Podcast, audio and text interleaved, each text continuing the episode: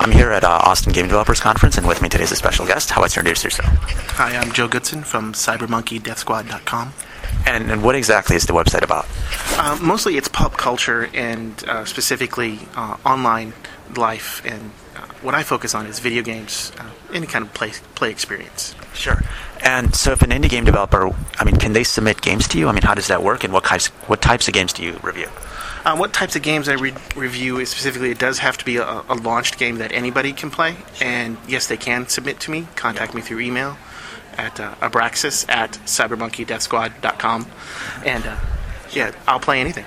And how long does it take uh, to submit something and get it reviewed? And, and what are you? I mean, are there anything? Is there anything that indie game developers can do to make the review go more smoothly, or to um, get in good favor with you, besides making a good game?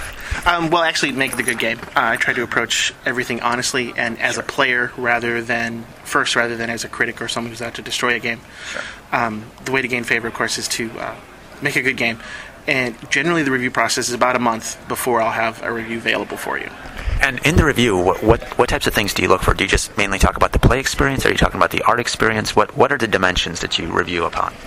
I, actually, all of that. Um, because I like to approach it as a player, I want to say how long did it take me to get into this game? How long did it take me to understand the basic skill sets involved, the controls, the difficulty, and then something that I focus on if there's a narrative, how good is this narrative? Is it structured? Is it loose?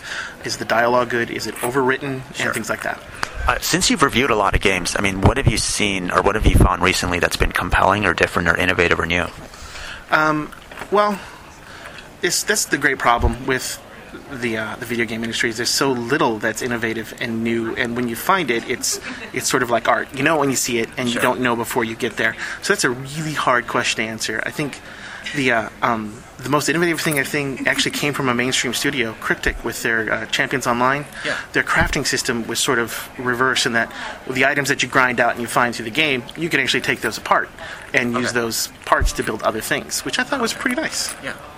Um, have you seen any other innovative gameplay meta- mechanics or uh, narrative styles that you found interesting or different? Um, the one I'm, the most interesting for gameplay and specifically controller mechanics actually came out of Let's Tap for the Wii, Sure. in which you didn't use the controller at all, and I really liked that idea. But um, I felt that the way that they developed their games for it was just it was too much that the the control system was the innovation, and now we're building games to enhance our idea rather than have a game that required a new games uh, control system, which is what I'd rather see. And since you've seen a lot of games, where do you where do you feel the industry's heading? I mean, where do you, where are all the game types or game genres that you've been most recently seeing?